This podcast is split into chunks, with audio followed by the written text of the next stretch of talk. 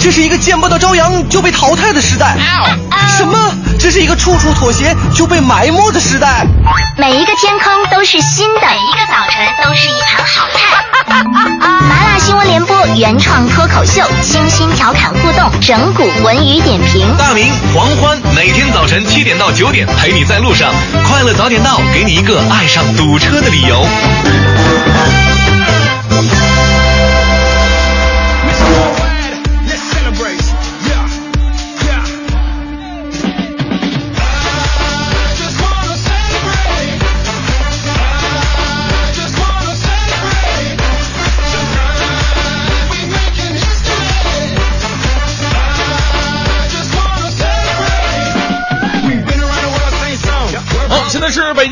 七点零三分，又过四十五秒，欢迎您继续锁定 FM 一零六点六，中央人民广播电台文艺之声，收听这时段为您送上的快乐早点到。各位好，我是大明。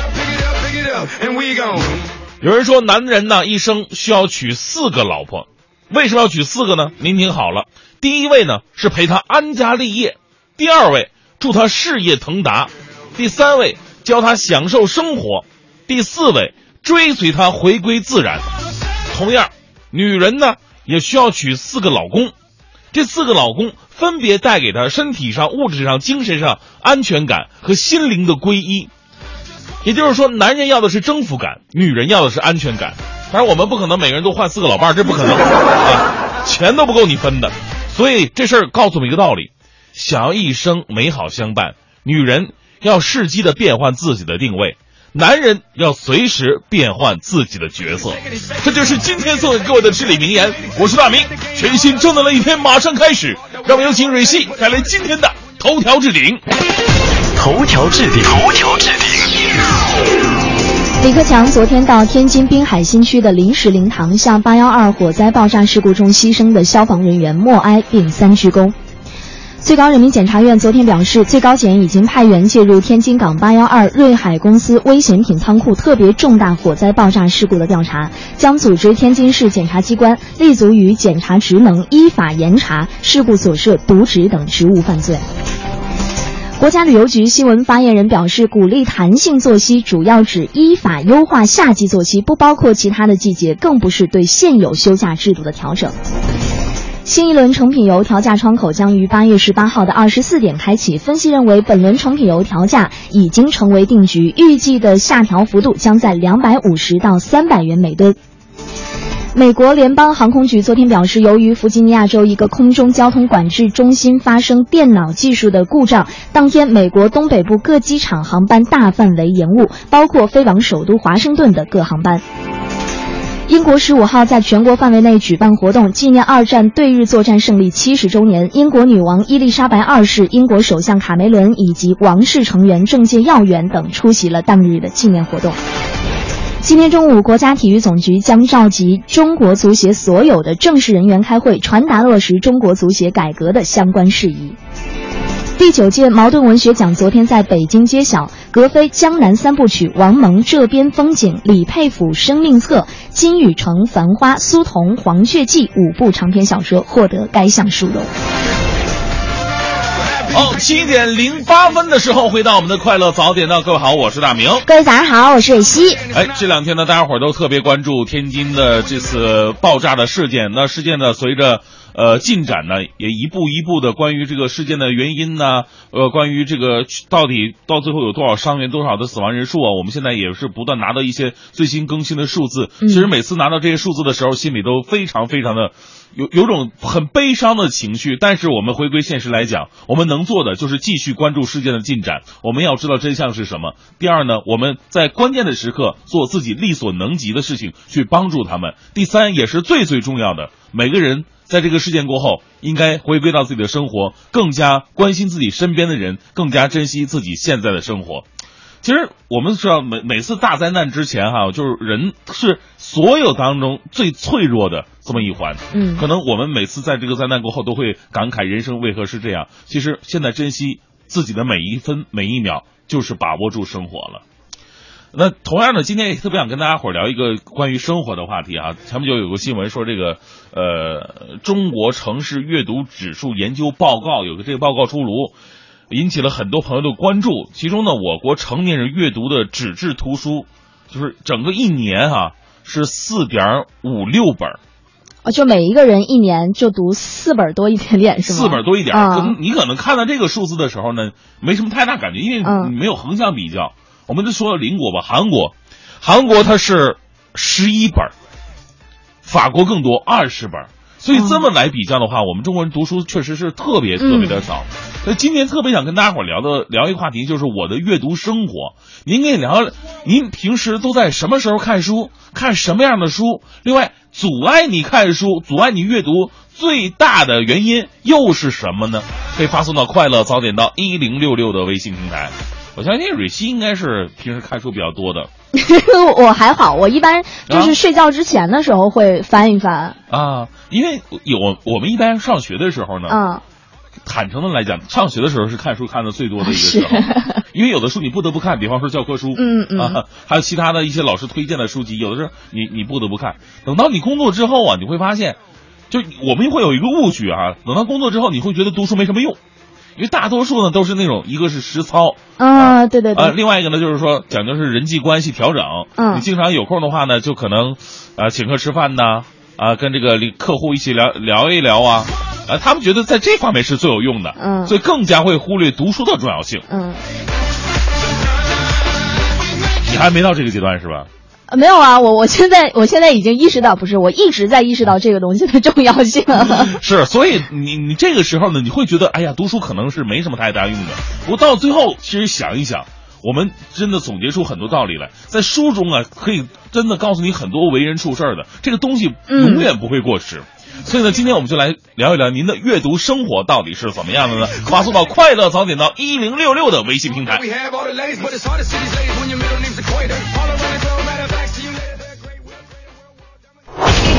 最个性的新闻解读，最霸气的时事评论，语不惊人死不休，尽在大明的新闻联播。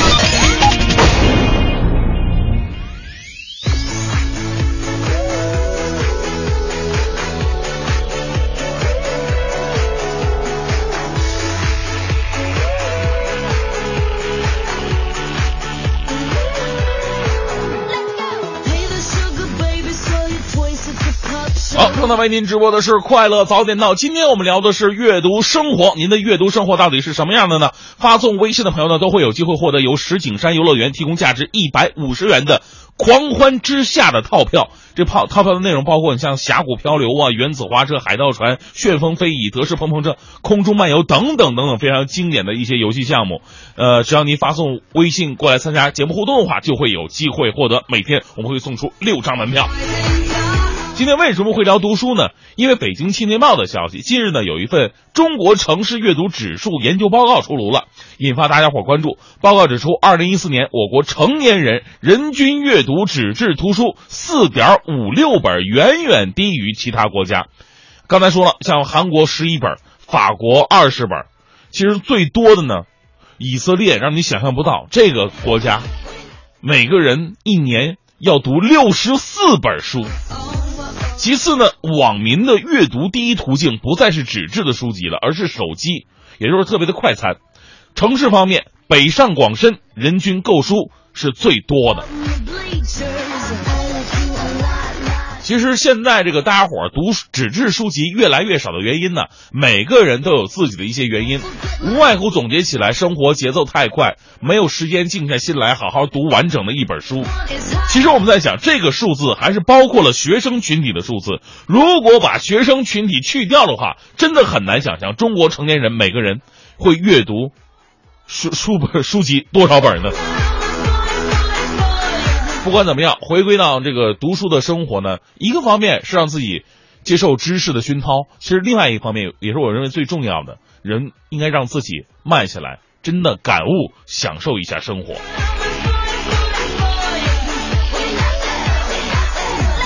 我们再来关注一条来自《齐鲁晚报》的消息，这个消这个消息呢，我个人认为啊，就跟读书少有关系了。山东淄博东庄村的村民们最近非常烦恼，因为村子里边的蛇太多了，几百条蛇结伴而行，有的蛇都跑到村民家里边去了。捕蛇者一天就能抓到两三百条，装十几麻袋呀。你说为什么会有蛇灾呢？这到底是有什么吃的，还是有什么地表的异象呢？很多人众说纷纭，后来才闹明白为什么会有啊。有人放生，啊，放生的人呢，往往都是一车一车的把蛇拉过来，把蛇往这地一扔，直接开车走人了啊。自己觉得，哎呀，我放生了，我做了一件善事，没想到啊，给村民们带来了如此的麻烦。你说我放生放蛇，我放到你们家，你高兴吗？最开始我们说这个放生的目的啊啊是好的，啊，一方面呢就是，呃，很多人迷信嘛啊，就是说这个增加自己的修行啊啊，给自己积福啊积德呀、等等等等，呃，有的人说了是我们是维护环境啊，保护环境平衡，但是你们在放生的时候能不能多读点书？有的时候放生也是要讲究科学的。这种不考虑对别人生活有没有影响的行为，其实根本就不叫放生，心多诚都不行的。又让我想起以前一哥们儿，这个放生一个乌龟，哈哈，然后往海里边扔，你说人家又不是海龟，你往海里边扔干什么玩意儿？后来乌龟一遍一遍往岸上爬，眼里充满了眼泪，这哥们儿还感动了，说：“哎呀，乌龟懂得感恩呐。”我们再来关注一条来自中国新闻网的消息。去年十二月二十八号凌晨，浙江义乌出租车司机李师傅啊，开车拉客，路边的树荫下呢，有一个醉汉，啊，在睡觉呢。李师傅也看不清啊，因为是凌晨嘛，以为是一个编织袋子，直接给开过去了，以致醉汉死亡。近日啊，李师傅被判处一年半的有期徒刑。据悉呢，被撞之前呢，这醉汉呢，曾经还被送到医院去醒酒。送到医院呢，这哥们又自行离开了，又睡回到大街上。因为我不是学专业法律的哈，醉汉自行睡在大街上，被车碾压了，这这刑啊，这一年半的刑判的到底是轻还是重？众说纷纭，咱们在这里就不讨论了。我相信专业的法律人士会给出专业的意见，咱们只是想就事论事。其实这样的事儿啊，在生活当中呢，有可能还真的会遇到。所以各位啊，喜欢喝酒的朋友们，旁边如果真的想喝大酒了，说我今天我开心，我一定要喝，别自己。旁边人如果喝大酒了，你一定要把他送回去。你喝大酒了，旁边一定要留个人，保证你的安全。另外，咱们开车的朋友啊，在路上开车呢，前面有一个大型的物体，如果你真的以为是编织袋的话，你也得仔细瞅两眼，尤其视线不好的时候，否则呀，一个疏忽导致终身的不幸。最后带来这一时段的正能量，这是一场与生命赛跑的救援。来自央视的消息，几天之前呢，江苏的民警冒春旭去法律考试的路上，结果呢，看到一位母亲怀抱着婴儿求救，问清原委之后啊，他便抱起这个孩子，开始了急速飞奔，是用腿的。赶到医院之后呢，所幸抢救及时，孩子终于脱离了危险。医生表示，再迟一步，孩子有没有？急后的后遗症啊，就很不好说了。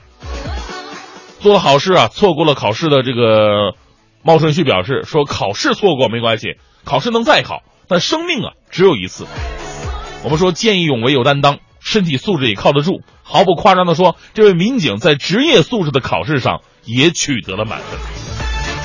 好，七点二十六分，回到我们今天的快乐早点到。大家好，我是大明。大家好，我是蕊希。哎，今天呢，咱们聊的是这个我的阅读生活，您都可以来聊一聊，平时啊都什么时间看书啊？都看什么类型的书啊？包括阻碍你阅读的理由又是什么呢？发送到快乐早点到一零六六的平台啊。今天呢，也有奖品送给各位，刚才已经各位说了哈，这个是石景山游乐园提供价值一百五十元的狂欢之夏套票，其中呢包括这个峡谷漂流啊、原子滑车、海盗船。旋风飞椅、德式碰碰车等等等等，非常经典的游戏项目，我们每天会送出六张门票。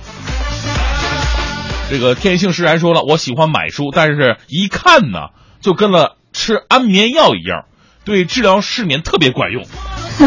我也是这样觉得的啊，就是喜欢买，买完以后，那你那你不用买那么多，你买一本就行了，反正你也看不了多少，看一会儿就睡过去了啊。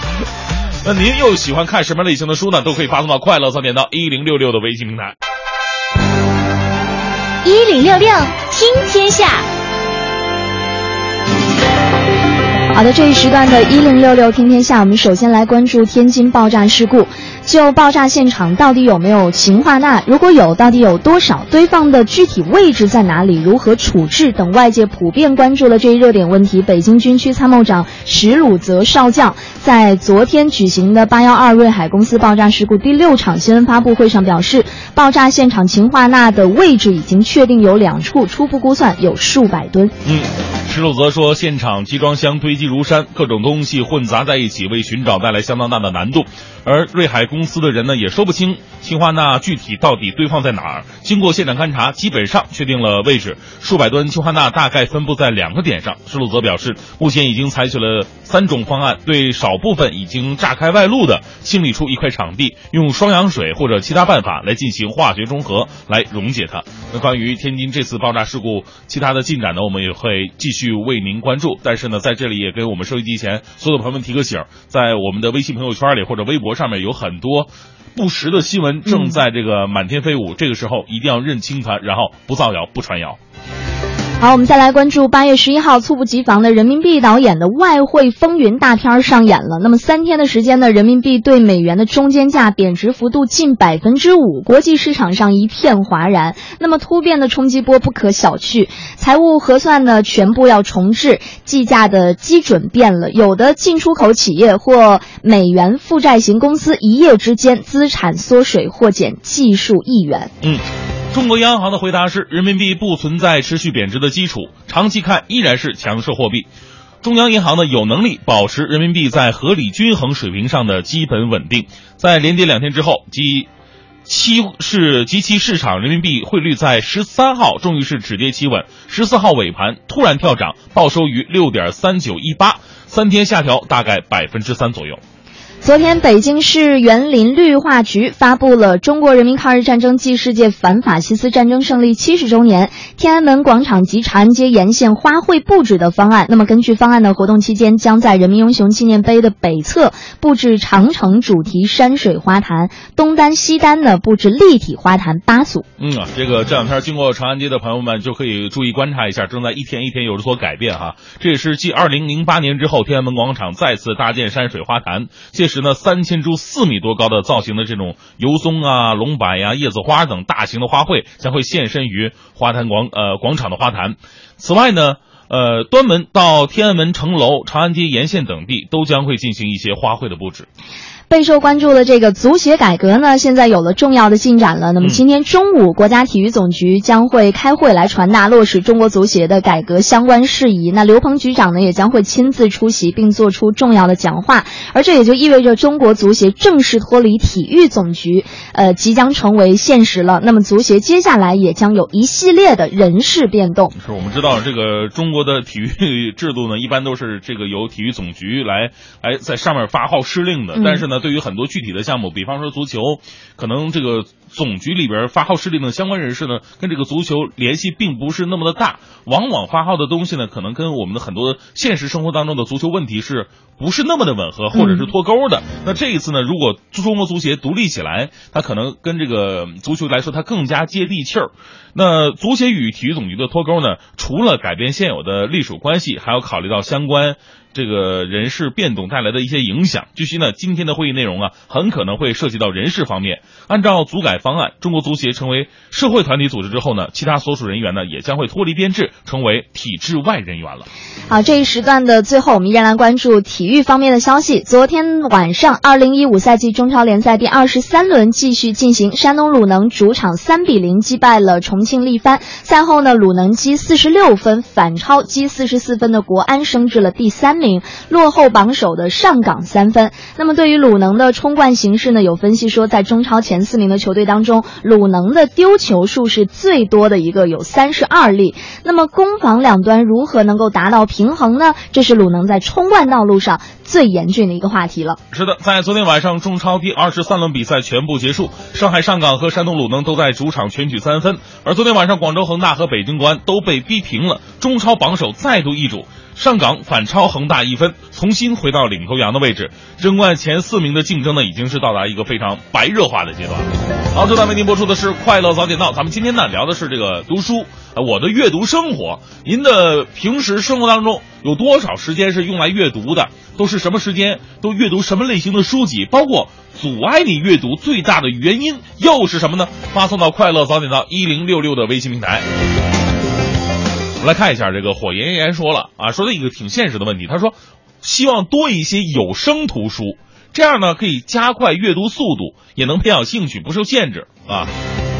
嗯，确实，就是如果有声读物的话呢，您平时您连开车的时候都可以听，那谁听我们广播呀？这个 就随时随地长知识是吧？啊，你看这个谷子弟他说了，他说这个看书来说呢，我感觉主要是我就是没兴趣，从小就一毛病，看书上那些密密麻麻的字儿我就头疼。他就问你，你说我怎么办呢？我那只能是看那种小人书连环画。蕊蕊希可能没有没有这样的生活经历。你看我小的时候，正好是那种小人书流行的时候。我也看过那些东西你看过小人书？啊，像什么像像哆啦 A 梦那个时候不都有小人书吗？天哪！我就是举一个例子，我们完全不是一个年代的。我们看那个时候小人书都是什么《三国演义》呀、《霍元甲》呀，或者说、呃抗日战争的一些题材的小人书，就巴掌大点点的那那种横版的那种。嗯你说哆啦 A 梦那是漫画书，那不是小人书。那不也也也也类似吗？你说那是小人看的书 代这就是代沟啊！来看一下无忧无虑说了，我是一位全职太太，每次去书店呢就喜欢看一些菜谱的书籍，所以说现在的厨艺还真不错，经常得到老公和儿子的赞赏。嗯，你看这叫学以致用啊！看什么补什么是吧？啊，对，这个非常好。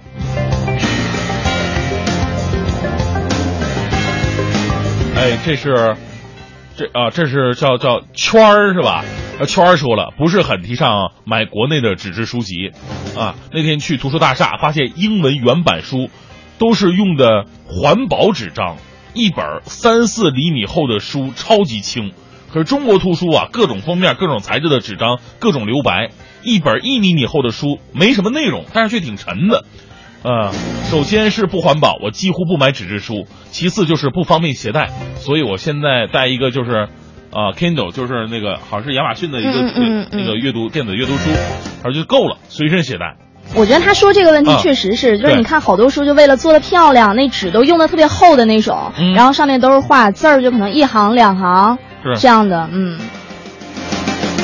而且中国图书有一个特点，就是你它书的定价很有意思。你看嗯国外的书籍呢，一般是根据你这本书的质量、嗯。内容来定价，这内容越好的话，这本书的定价会高一点儿。中国呢是看薄厚，嗯大多数 书越厚的定价可能越高一点儿，嗯这是可能从成本方面来考虑。呃，这一位是啊，甜甜说了，说我一般啊呃一般呢都在下班之后看书，但阻碍看书的原因太多了，比方说网络啊、朋友聚会等等。呃，还有现在的书的种类数量太多了，要从里边挑出经典的好书，还的还真的挺困难。嗯，而且我说他，我就是像他说的这个问题，说阻碍看书的原因太多了。我觉得其实现在很多人，你像平时上班压力都很大，早上起床就上班了，晚上回来要比较晚的话也就嗯睡觉了，确实也就没有什么时间看书。嗯，你说你白天在单位上个班，还能翻翻书吗？是吧？呃，其实我呃，他说的另外一点挺对的，就是说嗯现在书太杂了。啊，是啊，是个人都能出书。比方说，本人本人也出了一本书，叫做《不吐槽不快乐》，大家可以来在网上或者说新华书店来购买一下，《不吐槽不快乐哟》啊。所以我们在挑选很多书籍的时候呢，就拿到手中看的时候索然无味，或者你吸收不到很多这个很多很多真正应该拥有的知识能量，嗯啊。比方说，现在什么书籍特别多呢？就是那种心灵鸡汤。嗯嗯，心灵鸡汤类的书籍特别的多，但是你看完以后真的是索然无味，甚至你知道吗？在网上，今天我脱口秀就会跟大家讲一个事儿，就是在网上留着很多心灵鸡汤式的语言呢，啊，说这是谁谁谁说的，名都是名人说的，其实根本就不是名人说的，哦都是网络段子手给捏造出来的这么一个所谓的鸡汤。所以你经常会看到很多名人他出来会说，就比如说你市面上大家看到的某本啊书，什么书的封面上有我的照片又说什么我写的，但其实跟我一点关系都没有，经常会看到这样的。纯贴牌货。嗯 好，正在为您播出的是《快乐早点到》，今天我们聊的是你的阅读生活到底是怎么样的呢？发送到“快乐早点到”一零六六的微信平台。一零六六听天下。好的，这一时段的“一零六六听天下”，我们首先来关注昨天国务院总理李克强代表党中央赴天津八幺二事故现场看望慰问消防队员、救援官兵和伤员以及受灾的群众，并就下一步的救援救治、善后处置和安全生产等工作做出了部署。嗯，李克强强调，这次事故伤亡重大，教训极其惨痛。国务院立即成立调查组，要彻查原因，严格依法追责。严厉问责，严肃查处，对涉及玩忽职守、失职渎职、违非违法违规的，一定要揪一揪到底，坚决处理，绝不姑息。好，我们再来关注跟出行相关的消息。那么近日呢，市交通委召开两大活动期间运输服务的保障大会。单双号限行期间呢，私家车客流预计会转到这个公交的交通。那么届时呢，公交将会增加百分之二的运力，地铁呢也会将早高峰的运行图延长半小时来保障运营。是的，在赛会期间呢，北京地铁铁轨道交通路网十七条运营线路加大运力保障，确保运力保障充足，而且呢将会。提高出租车出车比例，保障世锦赛期间出租车出车率在百分之八十以上，重点保障国家体育场、首都机场等重点区域出租车运力的需求。嗯，那下周四马上就是这个七夕节了。随着这个中国传统节日七夕的临近，鲜花的市场呢也就随之火热起来了。那么昨天呢，记者就走访了花卉市场和一些花店，得知了今年鲜花价格呢较往年同期略高了。那不少的商户呢就提醒市民朋友说，七夕买花一定要趁早，现在是一天一个价格。那么除了往年热销的像这些什么红玫瑰啊、蓝色妖姬啊，今年还新推出了一种黑玫瑰，也颇。颇受年轻人的青睐。这个黑，这年轻人的这种世界观，或者说他这种审美啊，真的是让很多传统人士接受不了。黑色的玫瑰，呃，几乎每个摊位呢都有用鲜花加工。喷涂颜色的干玫瑰花，摊主说啊，说这些干花可以保存很长时间。像蓝色妖姬，既有传统的鲜花，也有这种加工过的干花，价钱呢差不多，后者的性价比就相对于高一些。这种加工过的玫瑰呢，除了往年出现过的蓝色、粉色，今年还出现了黑色，就说这个符合年轻人求新求异的这种心理。好，这一时段最后我们来关注第九届茅盾文学奖的结果揭晓了。那么这个格非的三部呃江南三部曲，还有王蒙的这边风景，王佩甫的生命册，金宇澄的繁花，还有苏童的黄雀记这五部长篇佳作呢，最终胜出了。那么在这五部作品当中呢，这边风景是著名作家王蒙在八十岁高龄的时候完成的一部新作，这也是王蒙第一次获得这个茅盾文文学奖。哎。茅盾文学奖呢，是根据著名作家茅盾遗愿为鼓励优秀长篇小说创作而设立的，是中国具有最高荣誉的文学奖项之一。自一九八二年开屏至今，已逾三十载。迄今为止呢，张杰是唯一获得过两届茅盾文学奖的作家，分别是第二届的《沉重的翅膀》和第六届的《无字》。茅盾文学奖的评选要求规定，同一作者不宜连届获奖。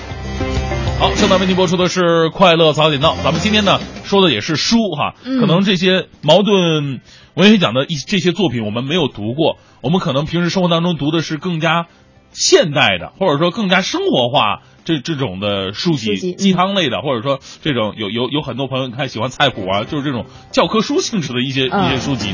不管怎么样，您都可以来跟我们互动一下，说说您呃读的大部分的类型书籍都是什么样的呢？大部分的时间又是通过什么时间来完成的呢？而且阻碍你读书最大的原因又是什么？发送到快乐早点到一零六六的微信平台。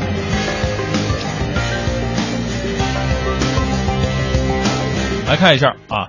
这个一水说了，说做说到读书啊，大学毕业之后也就看看电子书。不过我有时候还会觉得看纸纸质的书啊更有感觉，文字落在纸上有一种踏实沉静的感觉。嗯，而且我觉得是像现在觉得，呃，上大学的时候跟工作的时候很大的一个区别，就是上学的时候确实你有很大一块的时间可以倒出来看书。嗯嗯，是你没什么事儿干啊？对。对。那这个阿亮说了，说刚来这个新单位的时候，有一个同事就对我影响特别大，他每一个月基本都会买不少书来读，所以我也跟着他受他的影响也买来读。然后就是后来呢，单位竟然形成了这样的一种制度，就是要求每一个人每月要读一本书，并且要写读书报告。然后他就觉得也挺醉人的，而且他说平时读书还是读电子书比较多，小说比较多。对对。你要是写读书报告，我们小时候也有，嗯。老师就是暑假会给你安排一个作业，是是是。就让你看什么什么书，然后呢拿出一篇读后感来，嗯嗯嗯。啊，但其实我我是这么觉得，我觉得上学的时候这样强制倒还好，你真的到工作单位里面，就是你该看书的人、愿看书的人还是会看，对。你这件事情强制去做，我觉得也不是特别合适。是因为愿意看书的人，他已经形成一种生活习惯对，你不让他看，他自己都受不了，嗯。晚上睡不着觉 啊。你看，还有这个可知言说了，我买的书大多都是历史类的。我相信很多朋友都喜欢买历史类书籍。嗯那说呃，只看完了一套三册的《正义的成本》，里边写的是从法律的角度看问题，让人受益匪浅的。但这个孔早早他就说了，他说嗯从大学的时候开始，我就养成了每天都要读书的习惯，嗯只要是好看的书我都看。而且最近像咱们知道，这院线有一部电影叫《这个滚蛋吧肿瘤君》，啊说他因为这个电影在看这个原著的漫画，也是满满的正能量，说看这个每一幅漫画都觉得他画成了一个微笑，然后赶走了这个世界所有的阴霾那种感觉。对对对，嗯其实每个人身上啊，都或多或少的呢会互遇到一些，因为每个人肯定嘛都有这个高低起伏的嗯命运过程，每个人都会遇到低谷或者遇到一些不幸的事情。呃，其实像刚才那个现在也拍成电影嘛，《滚蛋吧肿瘤君》，他给人的感觉呢，就是说无论你遇到什么不幸的时候，一定要积极的、正能量的去面对，因为你无论任何方式去面对的话，这事儿你都都要经历。对对对，那何不让自己开心一点，去微笑着去面对呢？呃，梦想成认说了，说话说现在中国纸质书太贵了，真心买不起，而且书的内容也太粗糙了。呃，话说我在某图书馆看书，竟然发现了两本书，除了封面设计、作者、出版社不一样，里边的内容居然是完全一样的。啊！我为了找到两本书的不同，我竟然一个下午都在图书馆研究这两本书，结果真的内容完全一样啊，够拼不哈？最最重要的，这是公共图书馆里发现的呀。我觉得他真的挺逗的，他竟然能一下午就就就完全在找不同，是吧？问题是你说封皮儿不一样也就算了，可啊能是再版的问题，作者的名字居然也不一样，这个有点夸张了吧？是。嗯，哦，这个裸裸奔的蚂蚁刚刚发过来说，我闺女学校放暑假，五年级，暑假的作业是什么呢？说是留了摘抄五万字《三国演义》，摘抄五万字《三国演义》，妈呀！我的妈呀，这也太牛了呀！这。好，啊，我们说的是阅读哈，您有什么样的阅读习惯呢？什么时候时间阅读？阅读什么类型的书籍？阻碍你阅读的又是什么呢？发送到快乐早点到一零六六的微信平台。另外呢，在这里有个好消息要告诉各位哈，就是由美国老牌电影公司二十世纪福斯与世界顶级舞台制作公司欧洲 Stage Entertainment 联合推出的大型冰上表演秀《冰川时代猛犸象大冒险》，九月二十五号到十月三号在万事达中心上演。这也是全球首个将花样滑冰、舞蹈、杂技、空中艺术等多种元素的与电影主题结合的冰上秀，带给各位顶级的舞台表演与视觉呈现，传递积极向上又充满美式冒险精神的欢笑故事。那我们也会为您积极的争取门票哈，大家伙儿感兴趣的话呢，也可以自己去关注一下他的票务信息。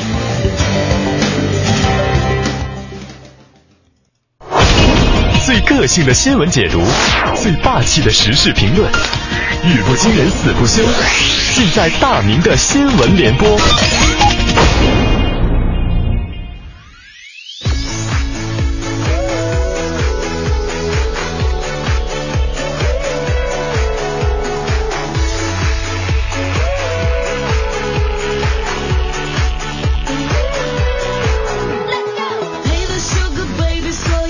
今天是八月十七号啊，还有一段时间呢，马上就要开学了啊。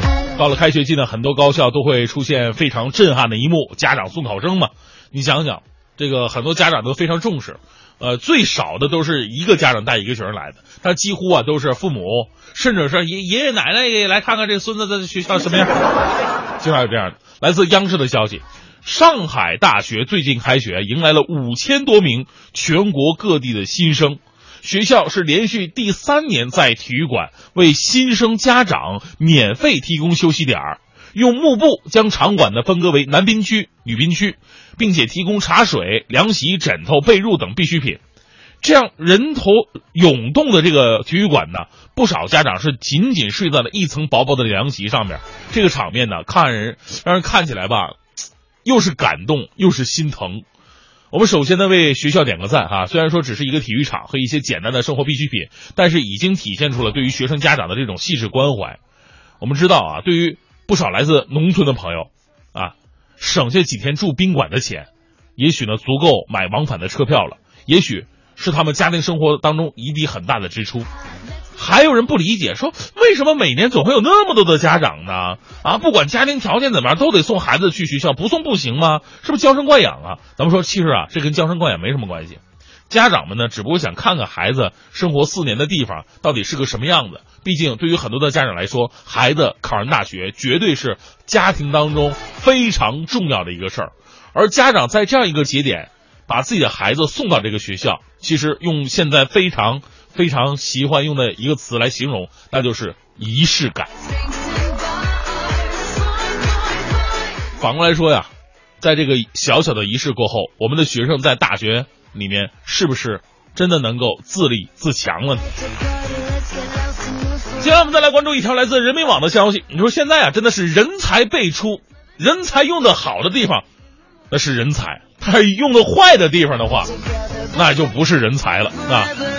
来看一下，自学这位啊，自学黑客技术攻击上海一家食品公司，充值一分钱篡改成两百到两千元不等的充值结果，最后呢，他将四毛钱倍增成为六万元。近日，上海警方破获了一起破坏计算机信息系统案，犯罪嫌疑人苏某通过黑客手段获得充值金额之后呢，经过网络转卖获利。目前该漏洞已经被修补了，而苏某呢也被刑拘。这个事儿充分体现出高科技犯罪的可怕之处，犯罪者可以深藏网络之后，千里之外点点鼠标，摁几下键盘，结果呢就如此的触目惊心了。哎呀，你说说，其实我们也挺佩服这哥们儿的。你想想啊，很多朋友学计算机，二级什么四级是烂刀的，可能学了好多年，一点效果都没有。但这哥们通过自学完成了。如果你的聪明才智能用在正道上，其实前途是不可限量的。现在啊，别说黑客技术了，网络的发达，你只要在任何的情况之下发一条虚假的信息，被大家伙一转载，其实就能引起你意想不到的一个结果。往往这个结果。是非常坏的，尤其在一些大的灾难的时候，我们接触到非常非常多的信息，很多的负面信息让我们看的是触目惊心。也许你为了哗众取宠，也许你认为这就是真相，在没有任何证据佐证的情况之下，把这个发了出去，到最后呢，其实结果只有一个，那就是造成更大的恐慌，而且这种恐慌是根本不必要的。所以在灾难面前，我们能做的最基本的一个帮助就是不造谣、不传谣了。我们继续来关注羊城晚报的消息。十六岁的女孩阿丽在七月底的时候呢，在广东的一家健身中心打暑期工。阿丽表示啊，因为做的不够业绩，所以呢，她跟同事被处罚了。这处罚的方式让人接受不了。健身中心主管逼迫着他们吃蒜头、喝醋。这阿丽啊，在吃了三瓣大蒜、喝了半杯醋之后。感觉身体严重不适，对此呢，健身房教练则表示，惩罚确实有，但是他们都是自愿的。世界上有一种惩罚是自愿的吗？我我决定用这种方法，以后啊，我们的小编龚伟同学再给我编稿子的时候，写错写一个错别字，我就让就一半蒜喝一杯醋。我美其名曰，请你吃糖蒜。其实呢，本来就是特别简单的劳动雇佣关系，你干活不给力的话。你根据合同条款扣钱不就行了吗？啊，我也得说小丽两句。你怎么那么听话呢？你是欠人钱吗？不需要这么作践自己。如果不是你身体不适的话，难不成你还要继续自虐下去了吗？现在我们给人打工的时候呢，总是有一种这个地主跟长工的一种感觉，吃点亏怎么怎么样？是我们说吃亏是福，但是在一些原则问题上。在伤及尊严的时候，如果还继续吃亏下去的话，那你到底是工作呢，还是真的是奴隶呢？两码事儿。最后，依旧给各位带来浓浓的正能量吧。陈盆斌呢，是世界上第一个跑遍七大洲极限马拉松的人。前不久，他刚刚完成一个壮举，这个壮举说出来，我各位啊，腿都软了。这哥们用了一百天。跑了一百个马拉松，每天一个，从广东一路跑到北京，全程共计四千两百一十九点五四公里。这个从浙江台州小渔村走出来的年轻人说：“说梦想只有去做了，才能在下一秒改变人生。”首先，咱们澄清这一点，说这位朋友的故事啊，并没有让大家伙儿都就疯疯狂跑步的意思。其实呢，形式不重要，重要的是这个精神。梦想只有去做了，才能在下一秒改变人生。其实我我自己也丈量了一下，每天一个马拉松，收音机前可能有很多这个马拉松狂人哈，说这我没什么了不起，一天我都能下得来啊。这个一天顶多顶多五个小时，顶多五个小时，你再慢点六个小时。那你想想，每天跑这么多，每天跑这么多，真的是一个特别摧残的事情。坚持一两天没什么问题，但是到十几天、二十几天、三十几天之后，你的意志力到底会坚持到一个什么样的程度？意志才是支持人生活下去的最根本的原因。有种态度叫刨根问底儿，有种美德叫爱钻牛角尖儿，有一种真相叫哇哦，原来如此。蚊子叮人，一叮一个准儿。感谢国美在线大客户。对本节目的大力支持。每到夏天，蚊子就开饭了。它们能够很快的找到猎物，并且一下子就能找到猎物的血管。有人开玩笑说，蚊子找血管的本事比很多外科医生都要精准。其实，蚊子叮人根本不用眼睛，而是以人呼出的二氧化碳、体表散发出来的汗味以及热量为线索来确定人的位置的。在它们的触须上有一种叫做机械性刺激感受器的器官，在找到人的位置之后，他们会利用机械性刺激感受器轻触人的皮肤，然后根据不同的阻力来寻找细动脉和小静脉血管。同时，蚊子的触须上还有一种叫做化学感受器的器官，它可以帮助蚊子分辨哪些人的血液当中富含胆固醇和维生素 B，这些都是它们最爱的营养。另外，被蚊子叮过之后，人的皮肤上会出现红点儿或肿块，并且伴有发痒症状。这是由于蚊子的唾液当中含有一种特殊的成分，这种成分与皮肤接触会引起过敏反应，造成发痒。原来如此，我是盛轩，明天见喽。快乐早点到，给生活加点料。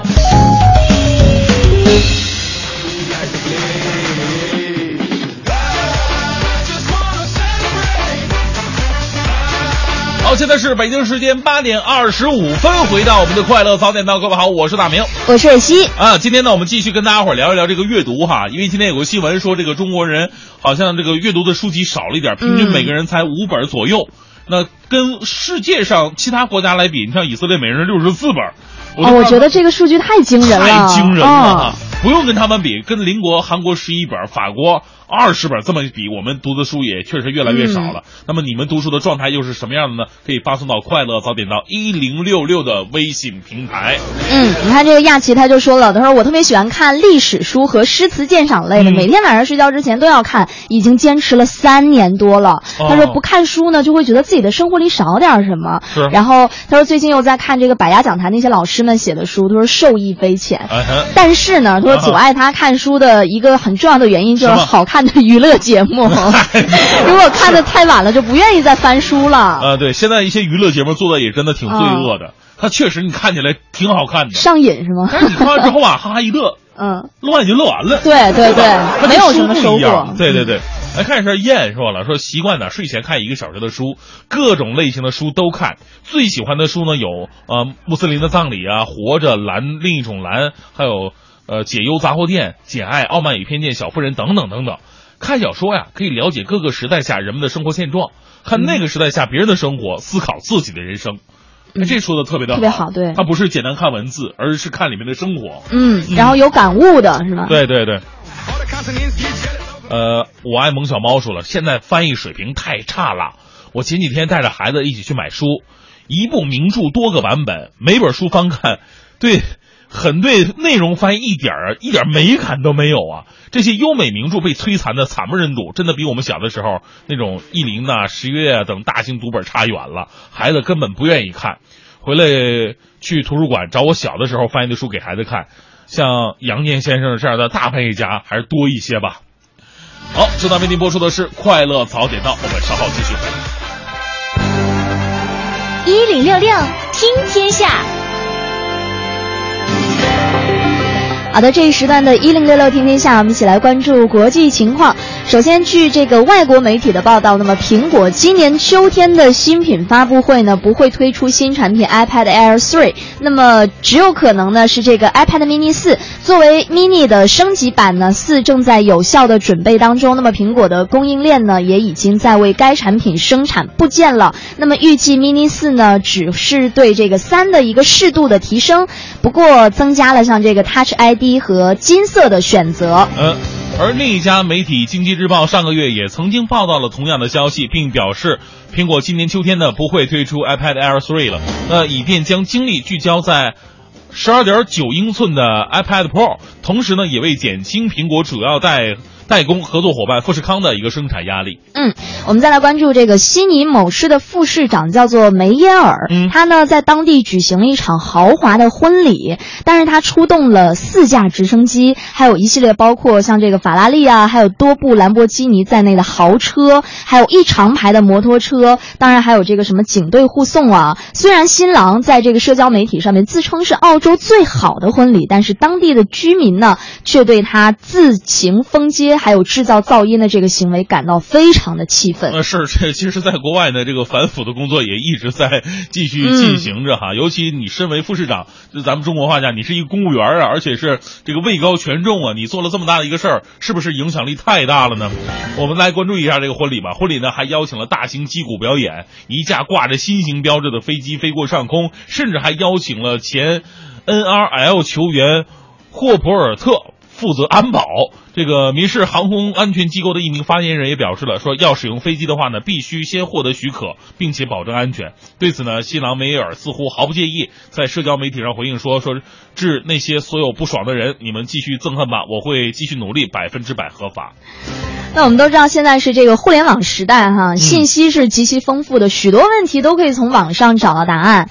不过呢，这个美国耶鲁大学最近就有一个研究发现了，常上互联网可能会妨碍人们正确的认识自身具备多少知识。那么研究人员呢，就招募了这样的一群志愿者，让他们先做一个热身的练习，来评估自己回答的一些很普通的问题的这个能力是怎么样的。比如说拉链的原理是什么？那么研究人员呢，允许。允许这个一部分的志愿者上网去查找答案，但是禁止另一部分人上网查找。嗯，之后呢，志愿者要评估自己回答一些涉及不同领域的问题的能力。研究人员发现呢，上网组对自己回答问题的能力评估更高，即便两组志愿者看到对某个问题的解答信息一模一样，只不过上网组直接上网看到。而不能上网组看到的是打印在纸质上的信息。上网组对自己回答问题的能力评估也较高。嗯，那据外国媒体的报道，打车服务公司 Uber 表示，随着 Uber 中国公司从私人投资者获得融资，那么 Uber 中国公司某一天会在中国的股市上上市。不过呢，该公司的女发言人这个霍德健就表示了，Uber 的首席执行官希望该公司尽可能长时间的保持私营状态，其中也包括该公司的 Uber 中国公司。嗯。Uber 试图做出很多其他美国科技公司没有能够做到的事情，即同中国大陆本土科技公司滴滴快滴展开竞争。Uber 强有力竞争对手滴滴快滴最近估值已经达到一百五十亿美元了。其实不管竞争怎么样，我们说最后的你还得通过合法的这个手段。现在我们说这个现在呃打车软件很多的。有有合理性的存在，但是有很多是不合法性的存在。比方说，你这司机的资质到底怎么样？你的抽号能不能通过这个检查？我们现在这块还是很模糊的一个过程。嗯，就是 Uber 如果真的想跟滴滴快递竞争，包括滴滴快递自己，都得通过严格的审查才能够受制于大众。嗯，好，那这一时段的最后，我们来看跟这个七夕节相关的事儿哈。那么呃，应该是这周四，马上就是七夕节了，对，所以也不知道大家想怎么过，你想怎么过呢？一笑而过，呃，所以在这里想要给大家支一个招哈，因为我们都知道这个月季是象征着特别美好、幸福的一个爱情，所以说呢，在这样的一个节日里，你就不妨参加到我们这个二零一六年世界月季洲际大会的一个会歌征集活动中来，为这个心爱的另一半呐，为你们之间特别美好的这个爱情来写一首歌，作为给。就是给给对方的一个特别有意义的七夕节的礼物。是。呃，那关于这个活动的详细的一些信息呢，大家可以登录二零一六世界月季洲际大会的官方网站来进行了解了。嗯。好，我们回头看看这个微信平台啊，咱们今天说的是读书，看看各位的读书阅读生活习惯都是什么样的。思思说了，说我就是那个不爱看书的，一看书就困。记得大学的时候啊，我每天都去图书馆泡着，别人都以为我去学习了啊，其实我就是去睡觉，因为图书馆，哎呀，比宿舍凉快多了。也不知道为什么哈，进了图书馆就很困。记得有一次去国家图书馆，看到别人呢都坐在地上认真看书，我也拿了一本，幸好有一个座儿，而且呢在电扇下边，结果看了一夜书就睡着了，睡醒了突然感觉到脖子很疼，就回家了。当时深感愧疚啊。人在坐在地上看书，我趴在桌子上睡觉。可是我真是想看的，但是一看就非常困，你说有什么办法？对，所以我特别能理解最后这句话，特别想看，但是一看就困。你说这是这怎么闹的呢？这事儿啊。还有像这个绿色世界，他说我现在就是我最喜欢的看的一种书是童话书，因为我看完之后我给我外孙子讲故事，乐在其中啊。就是看完书跟人家分享也是特别快乐的一个事情哈。呃，魔皇无敌说了。说我是一名挖掘机司机，下班就喜欢看武侠小说，喜欢里面的刀光剑影的生活，还有这个蕊希的声音好好听啊！我知道你本来没想读最后这句，你 看他的名字“魔皇无敌”，就知道他喜欢看这种类类型的书籍了。嗯，然后看到这个军妈吧，他说他觉得中国人应该很多人出了校门之后就终身不再摸书了。嗯。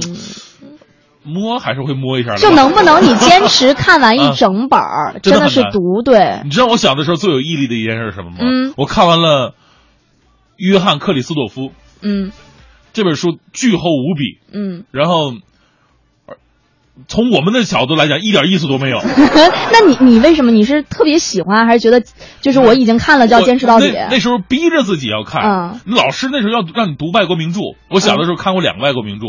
一个是《悲惨世界》，一个就是约翰克里斯朵夫。嗯，就看完之后，因为那个书读到后来，读进去的时候，觉得是一个挺励志的，挺挺挺励志的。就一个人，他跟那《悲惨世界》其实有有有点像，在就是这两个人经历了很多很多的磨难，到最后升华，就是类似于我们中国人可以说，这个人已经到达了超级高的一个精神境界的一种状态。嗯，就是。但是小的时候，说实话，这个书你真的看不懂，而且看当时的生活，外国生活那个世纪的，真的根本不理解，完全不理解。嗯，就是读字儿，坚持读字儿。哎，不过刚才我看有一个朋友推荐的哈，嗯，哪去了？这儿啊啊。滚滚动太快了。嗯，我看到这个雅人他说的，说他的枕边书呢，像有这个《菜根谭》，还有《小窗幽记》，说每一天睡觉之前都要翻一翻，已经陪了他十年了。《菜根谭》，嗯，其实《菜根谭》我真的推荐各位看一看，因为中国很多这种这个这种这家那家这诸子百家都是书籍吧，它不像《菜根谭》这么接地气儿。《菜根谭》呢是把中国的儒道法。就中国文化的精髓捏合到一起，他是他呃吸取中间的一些精华和精髓，他不说我偏向哪一哪一边怎么怎么怎么着的，但他把一些最根本的做人道理，通过儒道法这三家来，然后然后告诉你，其实他很很本真。其中有一句话，我到现在我就记得记忆非常深刻，对每个人我相信都特别有作用。那句话怎么说？叫世人有百折不回之真心，就有万变不穷之妙用。嗯。哎呦，我我太厉害了，我 还能想起来是吗？这句话真的特别有用，因为每个人都会遇到一些挫折，嗯，但是面对挫折的时候，你会不会告诉自己，我再来一次？嗯，我我可以下一次，我我面对失败的时候，我不是说，哎呀，我给人生下定义，我人生就失败了。嗯，其实没有这样的，人生没有所谓的失败，只有再一次，不断的再一次，再一次，再一次。哎呀，太正能量。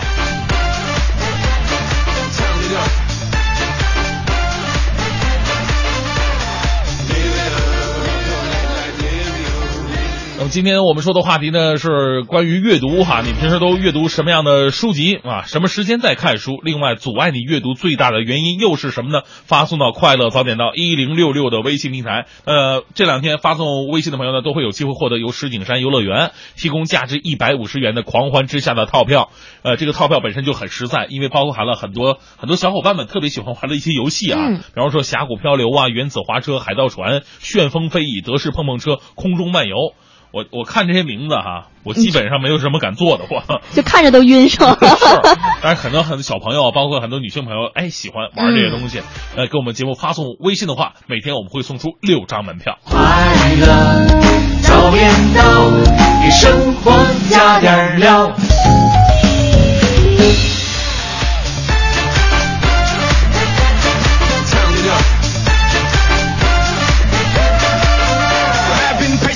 八点四十八分，回到我们的快乐早点到，各位好，我是大明。各位好，我是蕊希。今天跟很多朋友啊聊了一些读书的话题啊，嗯很多朋友看读的书也是千奇百怪的。咱们之前说了，有菜谱，还有看这个历史类书籍的，嗯还有看一些名著的，还有童话的嗯还有童话也有、小人书的，是吧？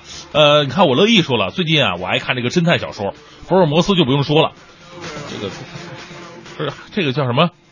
阿阿加莎·克里斯蒂，哎呦我天哪，这个名字好复杂。嗯他说还有喜欢老舍，还有好多好多。嗯，啊你就看来咱们听众喜欢看书的挺多的。嗯，那必须的呀，我们是文艺之声啊，是吧？呃，海英也说了，一般失眠的时候看二三十分钟书就睡着了。前两天我还真的看了一个报道，说这个嗯睡觉之前一个小时不要看手机。就很多朋友有这个有这个习惯，就睡前刷手机，越看越睡不着睡醒刷手机，就两个时间刷手机嘛。嗯嗯其实睡前刷手机吧，容易让这个脑子过于的兴奋。嗯有的时候呢，你可能手机它不仅仅是阅读，还有的时候还涉及到互动啊，嗯对吧？留个言、转个发什么的，是吧？所以经常会让自己变得很兴奋。但纸质书籍它不一样，纸质书籍你看一看吧，它是一个放松，啊，油墨书香，然后机械化的一页一页翻一页，翻几页就睡着了。对对对，所以你看，其实刚刚很多朋友说什么，就是比如说为了环保啊，就嗯唱、就是要跟大家说多看电子书，不要买纸质书。但其实我觉得你真的看书的那种感觉，好像还是翻页翻纸会比较好一些。电子书籍啊，嗯它不适合在家里边看，我是这么认为的。就你坐个地铁，哎，你出门或者出趟远门，你带不了那么多书，嗯你带这个真的挺方便的。而且说实话，这个电子书吧，它买买那书也比那个纸质书便宜一点儿。纸质书呢，适合在家里边睡前或者说很安静的时候翻一翻。嗯我特别喜欢雨天，开着小黄灯，然后看一些这个恐怖故事。天哪，万万没想到。哎呀，来看一下这个微信平台上啊。田更新爱中医给我们推荐了一本书，叫《三体》，说超级好看的科幻书，推荐看。嗯呃，现在这这种这个科幻类的小说在国外特别的火。你像我们现在看的那个《饥饿游戏》，嗯呃，包括之前那个《移动迷宫》，还有《分歧者》，这些叫好又叫座的电影，其实他们都是改编于国外非常畅销的小说。嗯，大家伙儿有机会可以看一看，真的特别的好。反正我不知道大家，反正对于我来说，我还没有养成那种习惯，就是看这种类型的书，好像觉得这种东西还是看电影会会会比较过瘾，更直接嘛。对对对，电影是个综合类的艺术。对，但是《三体》这个电影应该是在明，我记得好像是明年吧。嗯，要上是吗？好像是谁有冯绍峰，哦，还有谁来演的？但是说《三体》这个，它是创造了中国科幻类小说的一个高峰，真正的让中国科幻类小说与世界科幻类的小说能够接轨了，嗯也表达这种人生观和世界观的一个一个看法，真的不错这本书。哎，我这是书节目在做的就是品味书香，我跟你说，小马哥应该是找我麻烦了啊。好，今天的节目呢到这里又要告一段落了。再次感谢各位的收听。其实这个阅读啊，应该变成一种生活的习惯，它会让我们觉得，哎，除了这个网络之外，还有很多可以让我们放松、真正放松的一一种方式。嗯，有的时候你刷网络越刷越激动，对，哎呀，越浮躁。是啊，你看啊，还有这样的事情啊，这玩意儿真好玩儿。无论怎么样的心情啊，都是一种比较浮浮夸、浮躁的一种心情。看书可以让自己沉淀下来，回归书籍吧。好。好，今天的节目最后呢，我们也将为您播放为纪念抗战胜利七十周年文艺之声特别制作的专题节目《难忘的抗战声音：抗战家书篇》。今天为您播出的是第十八集，国共合作时期的一封家书。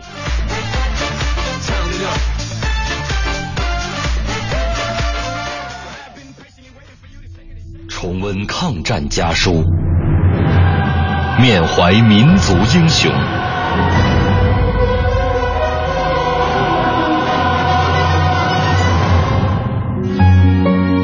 纪念中国人民抗日战争暨世界反法西斯战争胜利七十周年文艺之声特别节目《难忘的抗战声音》家书篇第十八集：国共合作时期的一封家书。西安事变之后，国共两党进行了多次谈判。一九三七年九月二十二日，中国共产党为公布国共合作宣言发表，国共两党第二次合作正式形成。下面我们选读的这封家书，虽只是一封普通的民间家信，却是国共合作的一个实物证明。父母亲大人膝下，敬禀者堂前，万福金安。我离家已有很久了，自从反攻以来，未曾与家通信。自我反攻已到达陕西旬邑县太原镇住房，衣食住行很是平安，请你们在家不要挂念。我在外，大家都是为着抗日的，为了保护我们的家庭，为着自己的未来做事。不过，现在说起到达北方，实行国共合作，释放一切政治犯，联合了许多抗日友军，国家已经和平。假使家内接到我信，很快的与我来信，不要递误，免得我在外挂念。来信寄到第一方面军第一军第四师十二团第三连。工作是很快乐的。而钟士登起，一九三七年四月三十日。这封信是一位普通的红军指战员写给江西老家的父母的。中式信封的正面左上角套红印，有国民党新生活运动的宣传标志。此信于一九三七年五月一日寄出，收信地址云都县桥头乡，是原中央苏区根据地。是红军长征主要集结地和出发地，长征第一渡。经相关党史和邮史的考证，证实这封信的作者是一位经过长征后到达陕北的江西籍红军战士。这封信写就之时，抗战还没有全面爆发，红军尚未改编为八路军，但西安事变后，第二次国共合作正在进行。我们可以从作者铿锵质朴的语言中，感受到普通红军指战员高度的政治觉悟和满腔的抗战豪情。本节目内容由中国人民大学出版社二零一五年五月出版的《抗战家书》改编。网络回听，请登录央广网“难忘的抗战声音”专区。